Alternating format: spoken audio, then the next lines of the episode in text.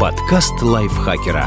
Полезно и интересно. Всем привет! Вы слушаете подкаст лайфхакера. Короткие лекции о продуктивности, мотивации, отношениях, здоровье, в общем, обо всем, что сделает вашу жизнь легче и проще. Меня зовут Ирина Рогава, и сегодня я расскажу вам, как понять, что скоро выгоришь и что с этим делать.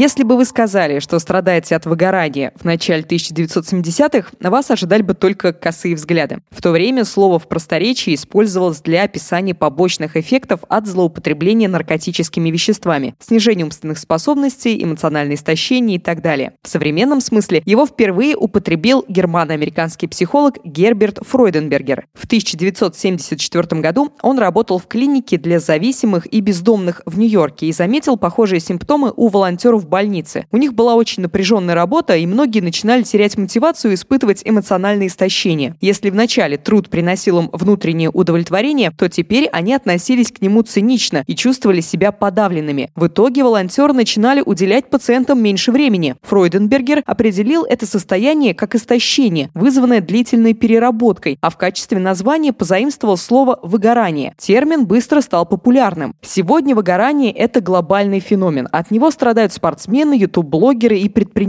Всемирная организация здравоохранения недавно включила его в международную классификацию болезней. Согласно ей, это синдром, признаваемый результатом хронического стресса на рабочем месте, который не был успешно преодолен. Эмоциональное выгорание характеризуется тремя признаками – истощением, психологическим дистанцированием от рабочих обязанностей и сниженной работоспособностью. Как понять, что вы близки к выгоранию? Симптомы предвыгорания очень похожи на депрессию, рассказывает психотерапевт Шиван Мюррей, автор книги «Выход из выгорания». Она советует насторожиться, если у вас появились плохие привычки. Например, если вы стали употреблять больше алкоголя или налегаете на сладости, чтобы продержаться на работе в течение дня. Еще один сигнал – усталость, которая никак не проходит. Например, вы вроде бы выспались, но в 10 утра уже начинаете отсчитывать часы до момента, когда можно будет лечь спать. Или вам не хватает сил на то, чтобы гулять и заниматься спортом. Важно разобраться, с чем именно вы столкнулись. С приближающейся депрессией, предвыгоранием или просто у вас тяжелый месяц на работе.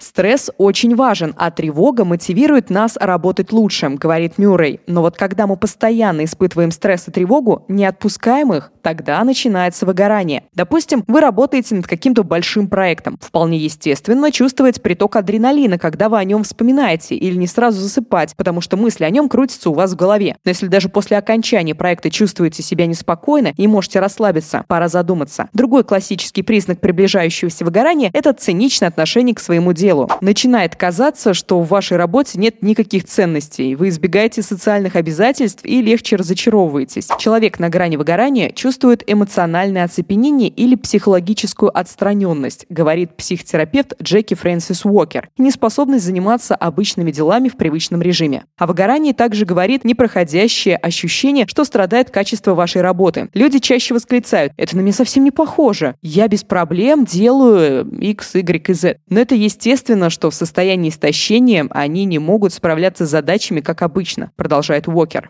Как же исправить ситуацию? Единственный способ остановить выгорание и навсегда от него избавиться – это ликвидировать то, что его вызывает. В первую очередь нужно понять, почему появилось такое несоответствие между тем, что вы можете сделать, и тем, что от вас требуется. Иногда такое бывает, если человек стремится быть идеальным или страдает от синдрома самозванца, из-за которого работает слишком много, чтобы замаскировать свою несостоятельность. Но иногда проблема в рабочей обстановке. Несправедливое отношение, невыносимая загрузка, отсутствие четких представлений об обязанностях. Все это может стать причиной. Также стресс возникает, если человек не чувствует поддержку руководства или постоянно находится в жестких временных рамках. Также проблема может возникнуть, если ценности компании сильно расходятся с собственными ценностями человека. Это создает напряжение и вызывает разлад в душе, ведь сотрудник делает то, во что не верит, рассказывает Уокер. Иногда в таком случае нужно вне работы заняться чем-то, что приносит смысл и удовлетворение, а иногда сменить должность или даже профессию.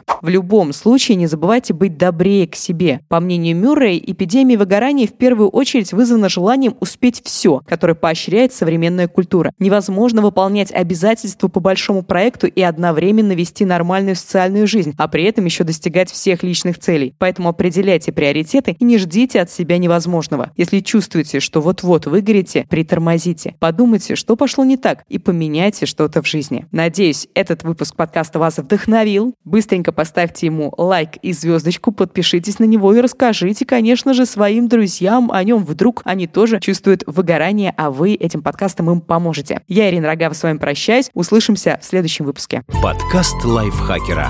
Полезно и интересно.